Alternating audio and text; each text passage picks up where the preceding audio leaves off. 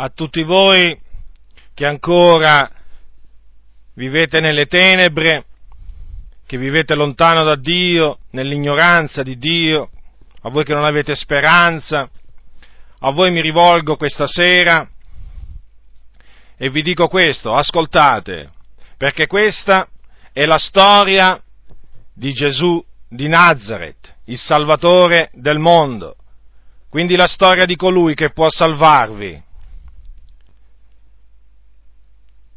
Circa duemila anni fa, ai giorni dell'imperatore Cesare Augusto,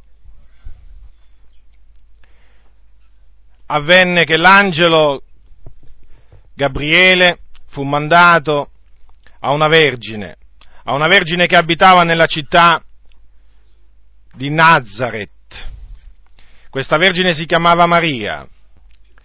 L'angelo entrò da lei, la salutò e poi le preannunciò che lei avrebbe concepito nel suo seno e avrebbe partorito un figlio e gli avrebbe posto nome Gesù.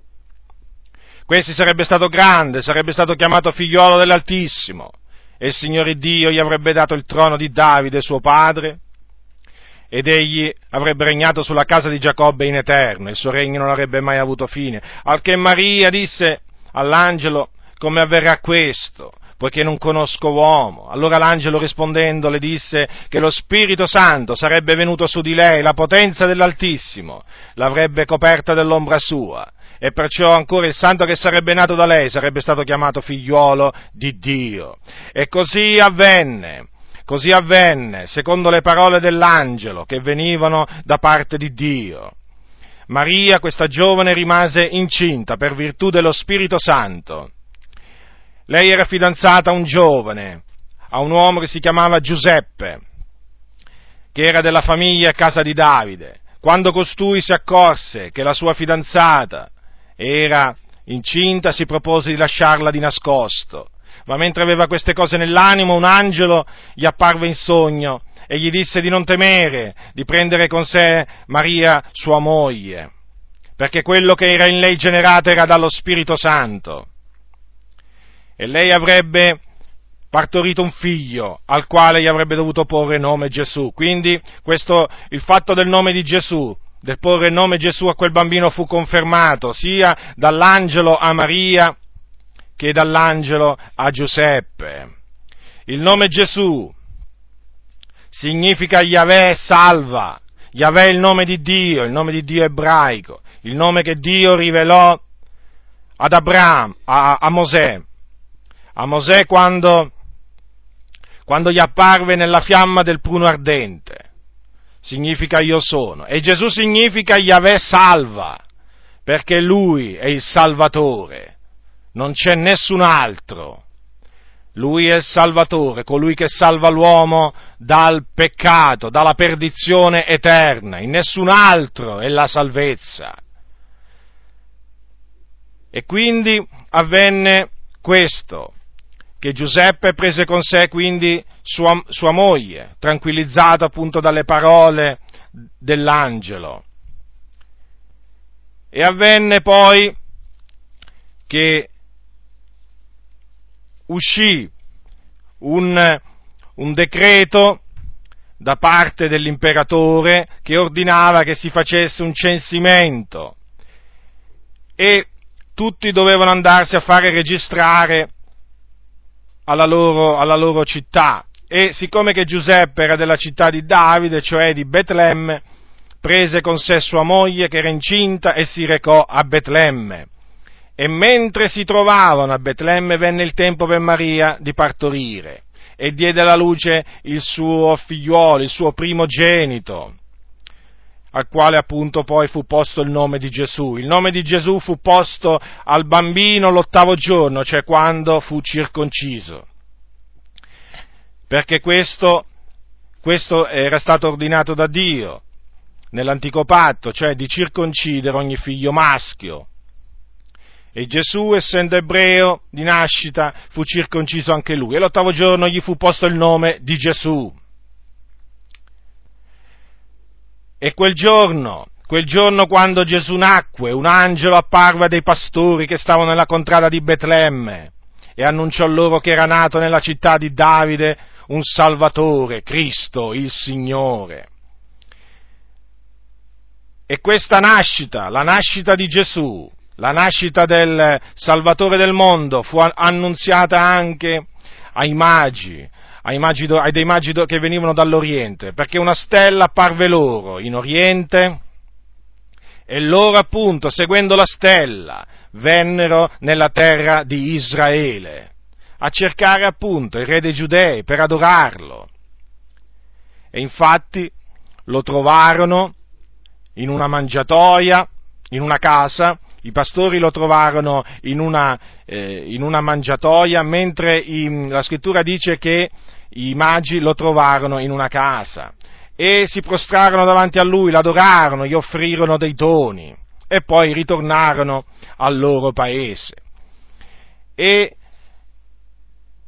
dopo, dopo del tempo Giuseppe con Maria e appunto il piccolo il bambino Gesù vennero ad abitare a Nazareth che si trova in Galilea. E lì Gesù fu allevato, lì Gesù fu, si sottopose ai suoi genitori e cresceva in sapienza, in statura e in grazia dinanzi a Dio e agli uomini.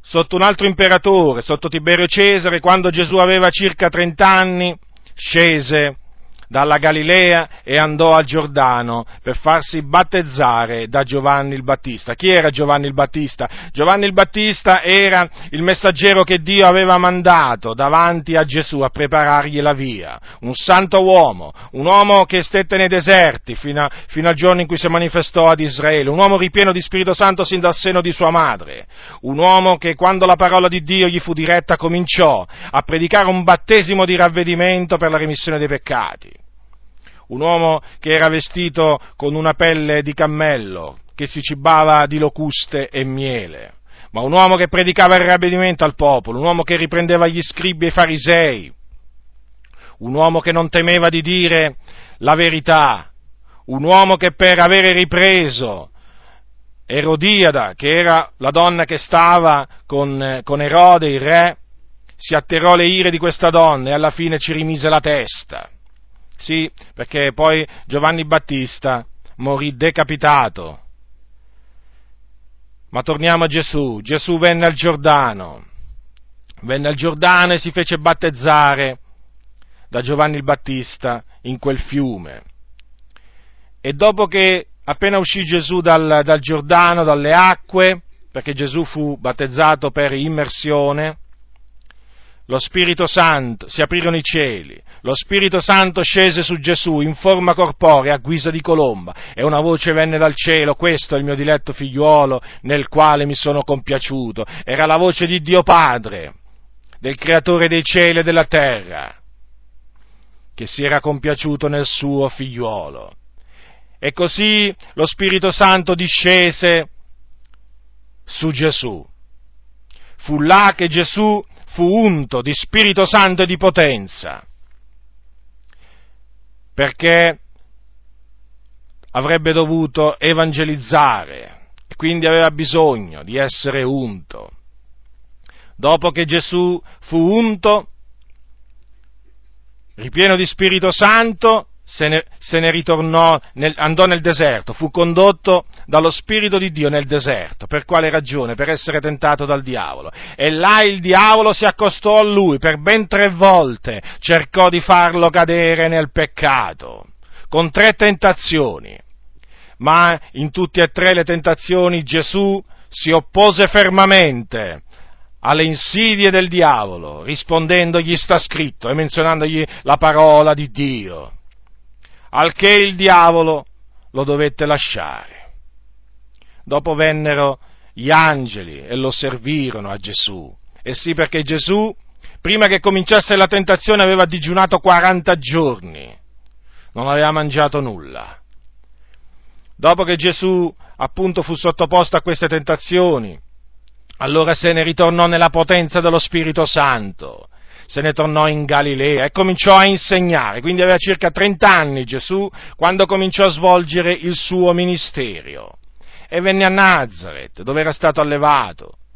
ma là un giorno, dopo che lui ebbe letto un passo dal profeta Isaia, che dice testualmente, lo Spirito del Signore è sopra me, per questo egli mi ha unto per evangelizzare i poveri, mi ha mandato a bandire liberazione ai prigionieri, ai ciechi recupero della vista, a rimettere in libertà gli oppressi, a predicare l'anno accettevole del Signore. Ecco, dopo che chiuse il rotolo, disse, tutti gli occhi erano su di lui, lui disse, oggi si è adempiuta questa scrittura, e voi lo dite.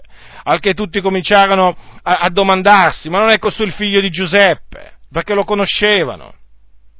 E quindi lo sprezzarono perché quelle parole loro sapevano che si, riferiva, si riferivano al Messia. E quindi loro conoscevano Gesù e non pensavano assolutamente che lui fosse il Messia promesso. E quindi Gesù poi proseguì, proseguì, disse a loro alcune parole, loro si, si infuriarono e lo cacciarono via, lo cacciarono via perché erano ripieni di, di ira a, a udire le sue, le sue, parole. Lo portarono sul ciglio del monte sul quale era costruita Nazareth e cercarono di buttarlo giù, ma lui passando in mezzo a loro se ne andò. E Gesù da Nazareth si spostò a Capernaum che diventò la sua città e, fa- e, lui andava in giro per, per, i villaggi, andava in giro per le città, predicando l'Evangelo del Regno, insegnando nelle sinagoghe, guarendo, guarendo ogni malattia e infermità fra il popolo e cacciando i demoni.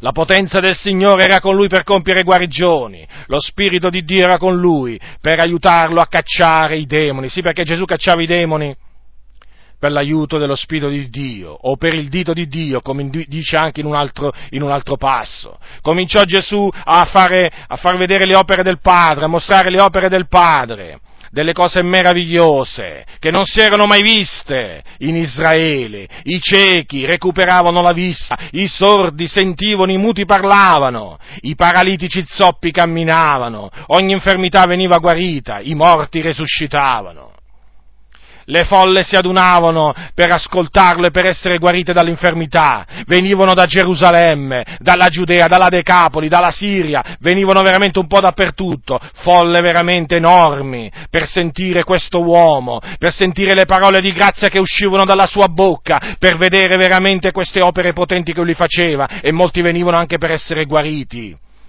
E venivano per essere guariti e poi tornavano guariti perché c'era una virtù che usciva da Gesù che guariva tutti. C'è scritto che persino lo pregavano di far toccare agli ammalati persino il lembo della sua veste e tutti quelli che lo toccavano erano guariti. C'era proprio una virtù che usciva da Gesù, che sanava gli ammalati. Veramente cose meravigliose, cose gloriose, segni e prodigi, opere potenti. Dio compì tramite Gesù in Israele. Gesù veramente andò in giro facendo del bene, perché Dio era con lui, facendo del bene, lo ripeto. Perché lo voglio sottolineare questo? Perché per il bene che fece lui fu contraccambiato con il male, per l'amore che mostrò lui fu contraccambiato con l'odio, un odio che non aveva ragione d'essere, ma d'altronde si dovevano adempiere le scritture secondo le quali era stato detto mi hanno odiato senza cagione. Gesù scelse anche dodici discepoli, ai quali, quali dette autorità potestà sugli spiriti maligni e, di, e, di, guarire anche le malattie, li mandò a predicare l'Evangelo mentre lui era ancora sulla terra, poi ne scelse altri, altri settanta che mandò con, stessa, con lo stesso ministero. Gesù veramente era il figlio di Dio il figlio del Padre, e il Padre questo lo attestò non solo non solo al Giordano, ma anche sul monte, su un monte chiamato Monte della Trasfigurazione, ma chiamato eh, da Pietro Monte Santo, quando Gesù, dove Gesù, davanti a Pietro, Giacomo e Giovanni, che si era portato con sé su questo monte, fu trasfigurato. La sua faccia risplendé come il sole, le sue vesti diventarono così candide e una voce, venne una nuvola che li coperse dell'ombra e poi venne una voce dal cielo che disse, questo è il mio diletto figliuolo, ascoltatelo. Sì, questo il Dio ordinò di ascoltare Gesù perché lui era il suo figliuolo, nel quale si era compiaciuto. Come dicevo prima, Gesù fu odiato, sì, fu odiato fu insultato, fu sprezzato.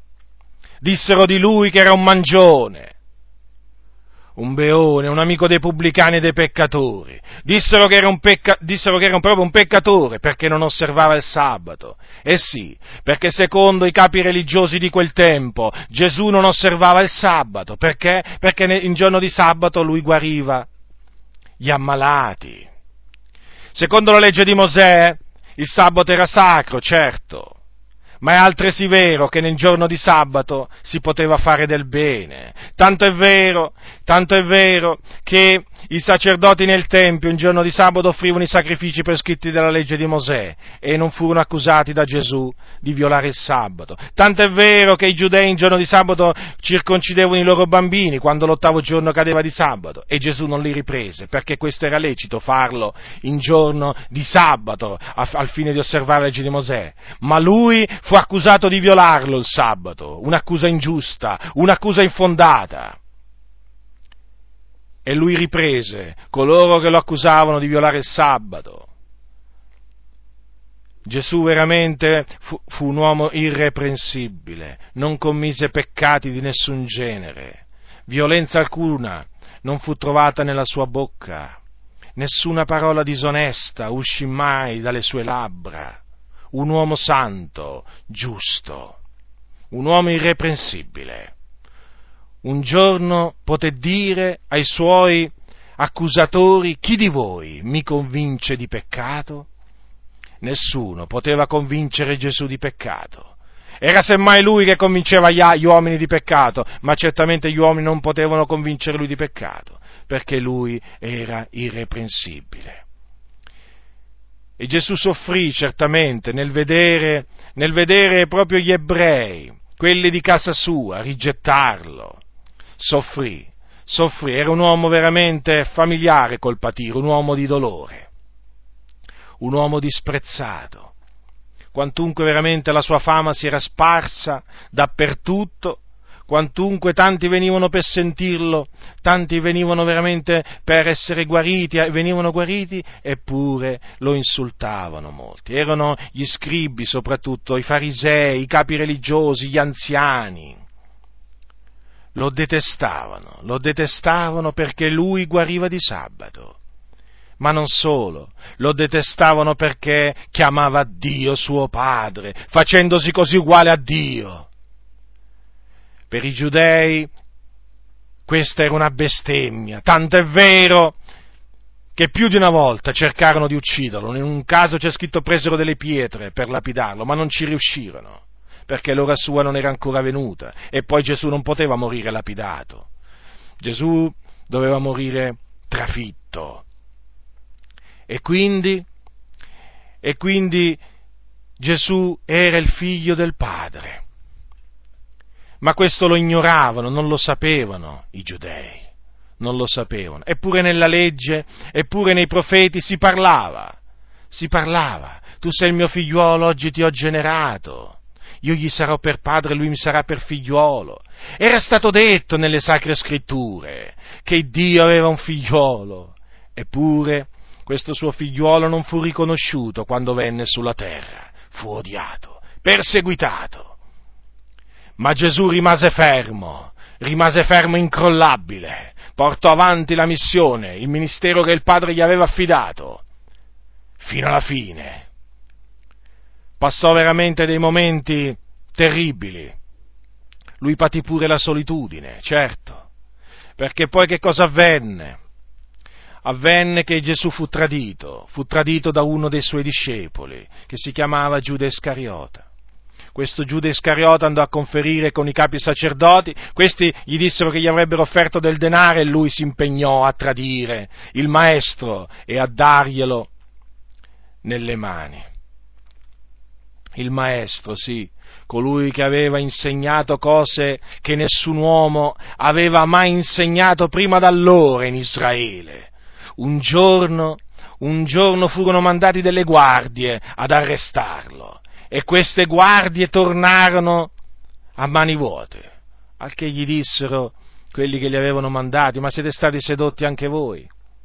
E loro risposero, nessun uomo parlò mai come quest'uomo. È proprio così, nessun uomo ha mai parlato come Gesù. Le sue parabole, le sue parole, e quale autorità, quale autorità! Le turbe stupivano quando Gesù parlava, perché Gesù non era un intrattenitore. Gesù predicava con autorità, insegnava con autorità e faceva rimanere stupite le persone, perché erano abituate agli scribi, a sentire gli scribi, che non avevano quell'autorità, ma Gesù ce l'aveva e quindi faceva stupire non solo per la sua sapienza, per la sua conoscenza, ma anche per la sua autorità. E quindi Gesù fu tradito, fu dato in mano appunto dei suoi nemici. Questo avvenne nel Getsemani, questo avvenne nel Getsemani, sì, un orto vicino al Monte degli Ulivi. Gesù era andato là con i suoi discepoli, dopo che aveva celebrato la Pasqua, istituito la cena del Signore, era andato là a pregare, si era ritirato là, spesso si era ritirato là, e quella sera, quella sera eh, Gesù fu arrestato, arrestato, venne Giuda, Giuda Iscariota con una turba di persone, con bastoni, per prenderlo. Giuda lo tradì con un bacio, aveva dato questo segnale, quello che bacerò è lui, prendetelo andò là nel Getsemani, dove Gesù veramente aveva patito una grande agonia. Gesù soffrì molto nel Getsemani, l'anima sua fu oppressa da tristezza mortale quella notte. Ebbene, Giuda si avvicinò a lui, lo baciò, e allora gli mesero le mani addosso e lo portarono via. Dove lo portarono? Lo portarono al Sinedrio, che era appunto il consiglio religioso di Israele. E là cosa avvenne? Avvenne questo, che lo condannarono come reo di morte. Perché? Perché Gesù dichiarò di essere il figliuolo di Dio, il Cristo. Il sommo sacerdote quando gli sentì dire che lui era il Cristo, il figlio del benedetto, si stracciò le vesti e disse che abbiamo bisogno più di testimoni. L'ave, avete udito voi stessi, da voi stessi, la bestemmia. E allora tutti dissero è degno di morte e quindi lo condannarono a morte e lo menarono da Pilato. Pilato era il governatore, il governatore. E Pilato inizialmente lo voleva liberare a Gesù, perché non trovò in lui cosa degna di morte, cosa degna che veramente, eh, cioè, non, non trovò che Gesù avesse fatto nulla di male. Lo voleva liberare, ma la folla, la folla gridò che non era d'accordo, voleva che Gesù fosse crocifisso. Ora c'era un'usanza a quel tempo, aveva l'usanza il governatore per ogni festa di Pasqua di liberare un carcerato qualunque la folla volesse. Allora c'era Barabba, che era stato messo in prigione per un, una sedizione. Allora Pilato disse, che, chi volete che chi liberi? Barabba o Gesù detto il Cristo? E la folla gridò, Barabba. Ecco, un omicida fu richiesto al posto del giusto, uno che aveva fatto il male, che si meritava veramente di essere in carcere, fu richiesto. Di lui fu richiesta la liberazione, ma di Gesù invece fu richiesta la crocifissione. E sì, perché il popolo gridò crocifiggilo, crocifiggilo. Ma Pilato disse, ma che male hai fatto? Crocifiggilo. Allora Pilato che fece? Vedendo che si sollevava un tumulto, si lavò le mani e disse, si lavò le mani in presenza di tutti, disse io sono innocente del sangue di questo giusto, pensateci voi. E allora Pilato sentenziò che Gesù doveva essere flagellato e poi crocifisso. Allora i soldati del governatore si radunarono attorno a lui, lo spogliarono, gli misero addosso un manto scarlatto, intrecciarono una corona di spine e gliela misero sul capo e poi una canna nella mano destra gli misero e si inginocchiavano davanti a lui e gli dicevano, salve re dei giudei, lo beffavano e gli sputavano addosso, lo battevano sulla testa con la canna. E poi, e poi lo spogliarono del manto, lo rivestirono delle sue vesti e lo menarono al Golgota, al luogo del Teschio, che era un luogo un po' fuori Gerusalemme. E là lo crocifissero, lo crocifissero a Gesù in mezzo a due malfattori uno a destra e uno a sinistra, e Gesù nel mezzo. E Gesù, anche mentre era sulla croce, dovette sopportare le ingiurie, gli insulti dei suoi nemici che passavano là, scuotevano la testa e si facevano beffe di lui. Salva te stesso, se tu sei figliuol di Dio. Scendi giù di croce, gli dicevano. Ha salvato altri, non può salvare se stesso. Da che il re di Israele? Scenda giù di croce, ora, e noi crederemo in lui. Vedete quanto soffrì, quanto soffrì Gesù sulla croce e poi all'ora sesta, cioè a mezzogiorno, si fecero tenebre per tutto il paese, fino all'ora nona. E verso quell'ora Gesù gridò Eli Eli, la massa Bactani, cioè Dio mio, Dio mio, perché mi hai abbandonato? Dopodiché disse Padre, nelle tue mani rimetto lo spirito mio. E Gesù appunto rese lo spirito. E in quel momento cosa successe? Che la cortina del Tempio di Gerusalemme si squarciò in due, da cima a fondo. La terra tremò, le rocce si scantarono, le tombe s'aprirono e molti corpi dei santi che dormivano risuscitarono. Considerate quello che avvenne quando Gesù spirò. E il centurione che era lì presente disse, al vedere tutte queste cose, disse, veramente costui era figlio di Dio. E le donne che avevano seguito Gesù, Maria Maddalena, le altre, vedevano questo, tutte queste cose da lontano.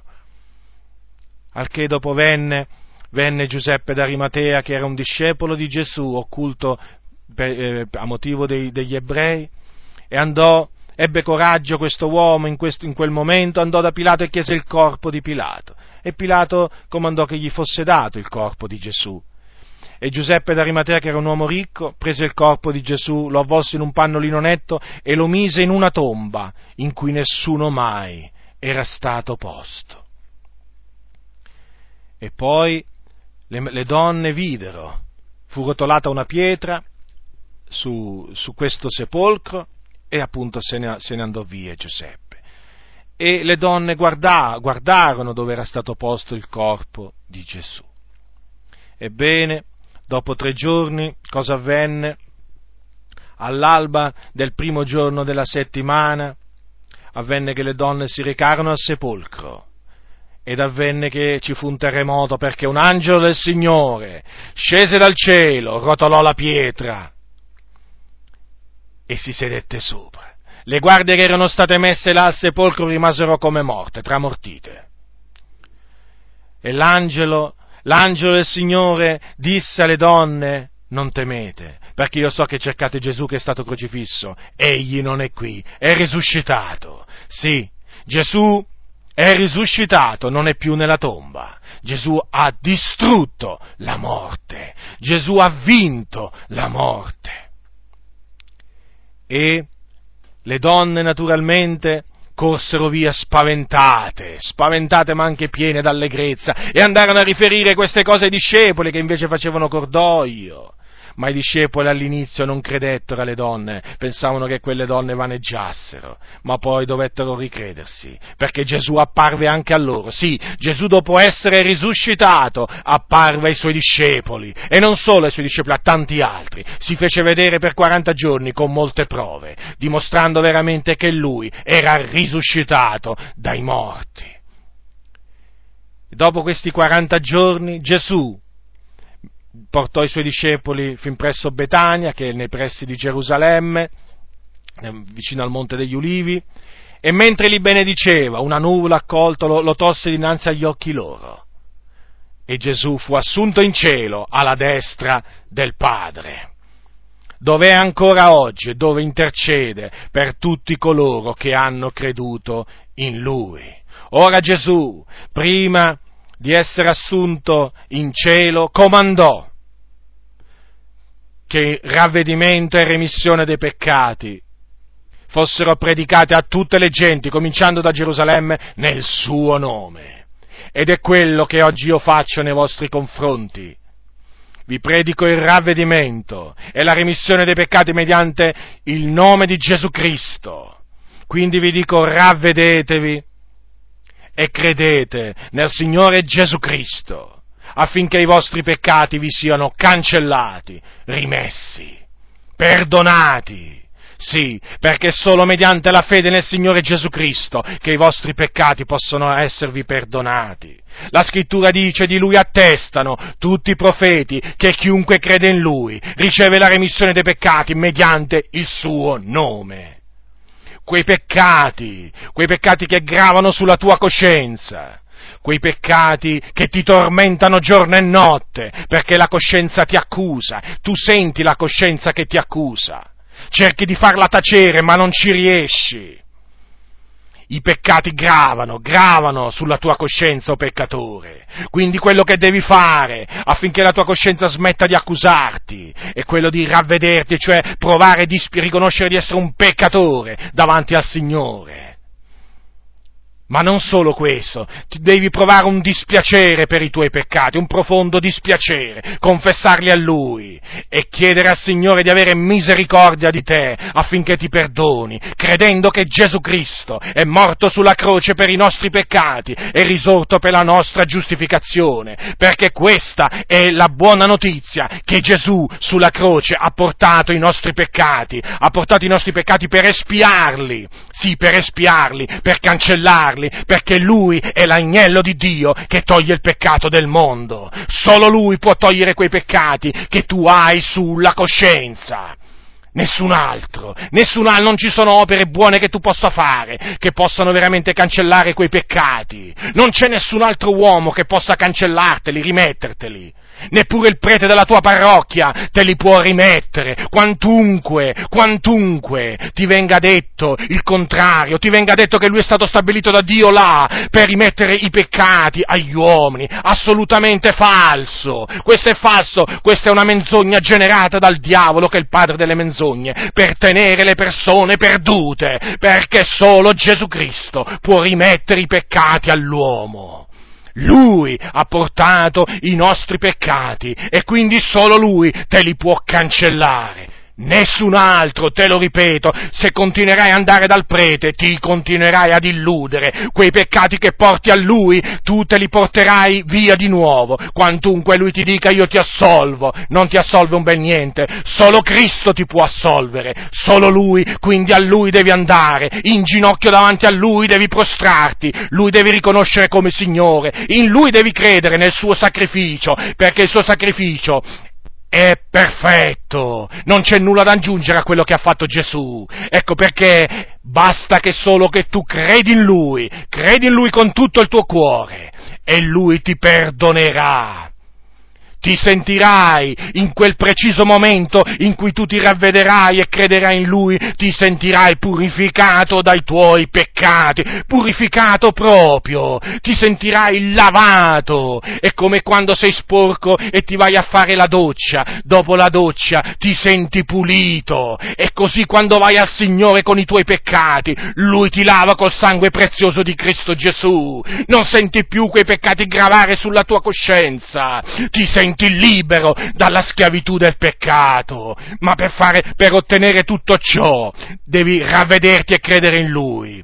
Quindi tutto ciò è per grazia? Sì, per grazia. Non devi fare niente. Non devi fare niente ti stai ingannando se pensi che tu debba fare qualche cosa per meritarti il perdono del Signore. Ci sono uomini e donne che pensano di potersi meritare il perdono di Cristo, si flagellano, si fanno pure scorrere il sangue che hanno dentro le vene. Ma com'è possibile? Certo perché il diavolo li ha ingannati, li ha ingannati.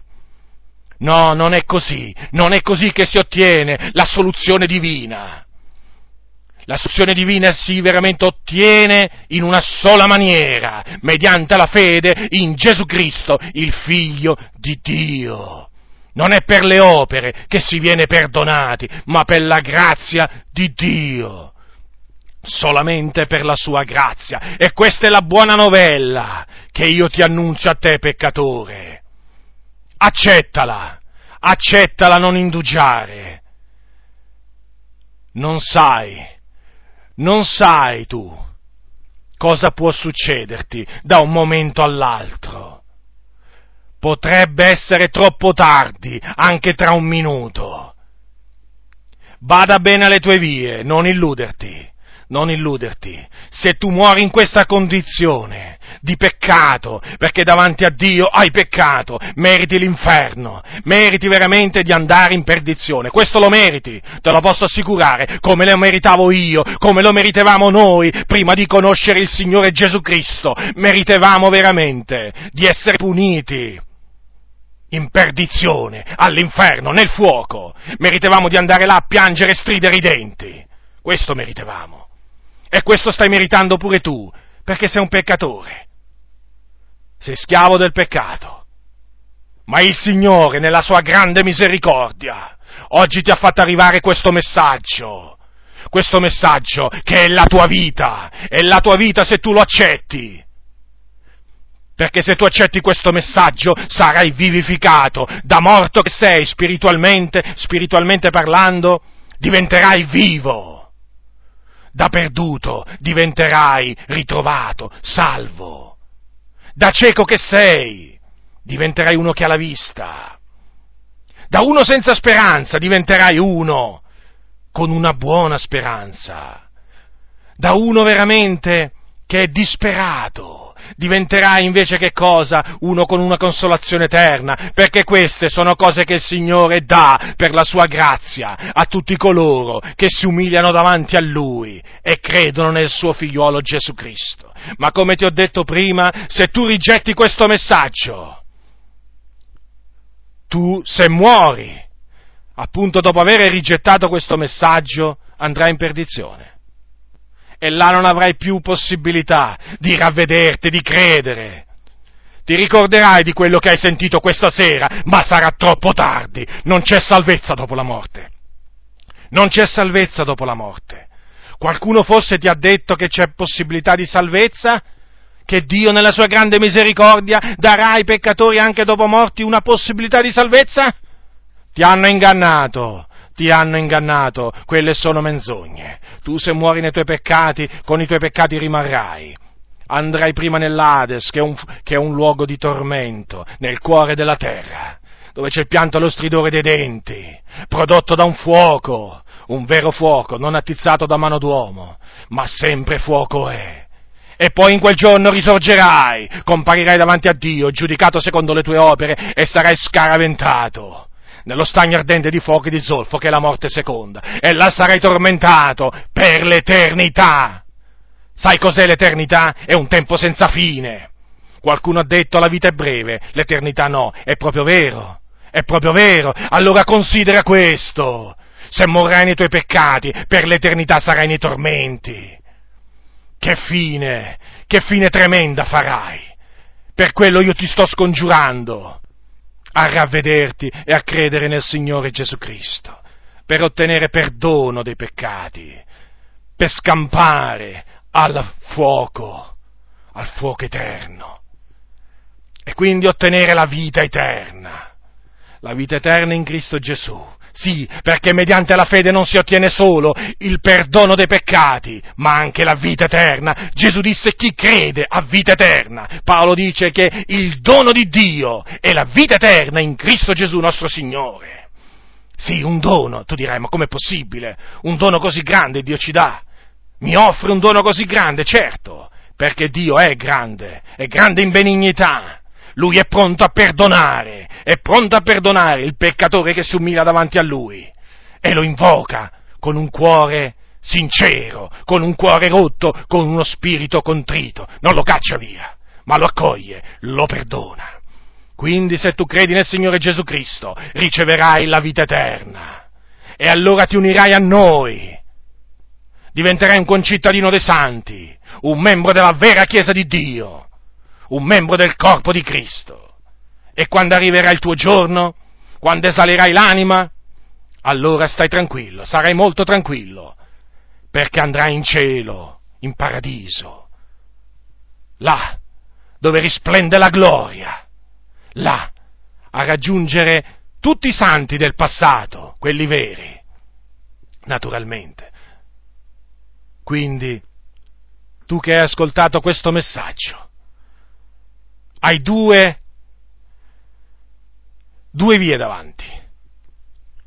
Quella in cui già sei che è la via della perdizione. Tu sei sulla via della perdizione. Ma oggi ti ho mostrato la via della vita, quella che mena al Padre, quella che mena in cielo, che è Gesù Cristo. È Gesù Cristo la via. Lui lo disse, io sono la via la verità e la vita. Nessuno viene al Padre se non per mezzo di me. Nessuno può andare in cielo se non per mezzo di Cristo Gesù. Questa è la verità. Quindi, cosa farai? Cosa farai dopo aver sentito questo messaggio? Cosa farai? Lascia, lascia la tua via che ti sta menando in perdizione, a tua insaputa, ma ti sta menando in perdizione. È una via larga, sì, ma ti sta menando in perdizione. Sei con tanti, lo so, lo so. Siete in tanti, ma state andando tutti in perdizione. Non ti fare ingannare, non ti fare ingannare dal fatto che siete tanti. No, sono molti quelli che vanno in perdizione. Lasciala, lascia questa via, incamminati per la via santa, che ti porterà in cielo.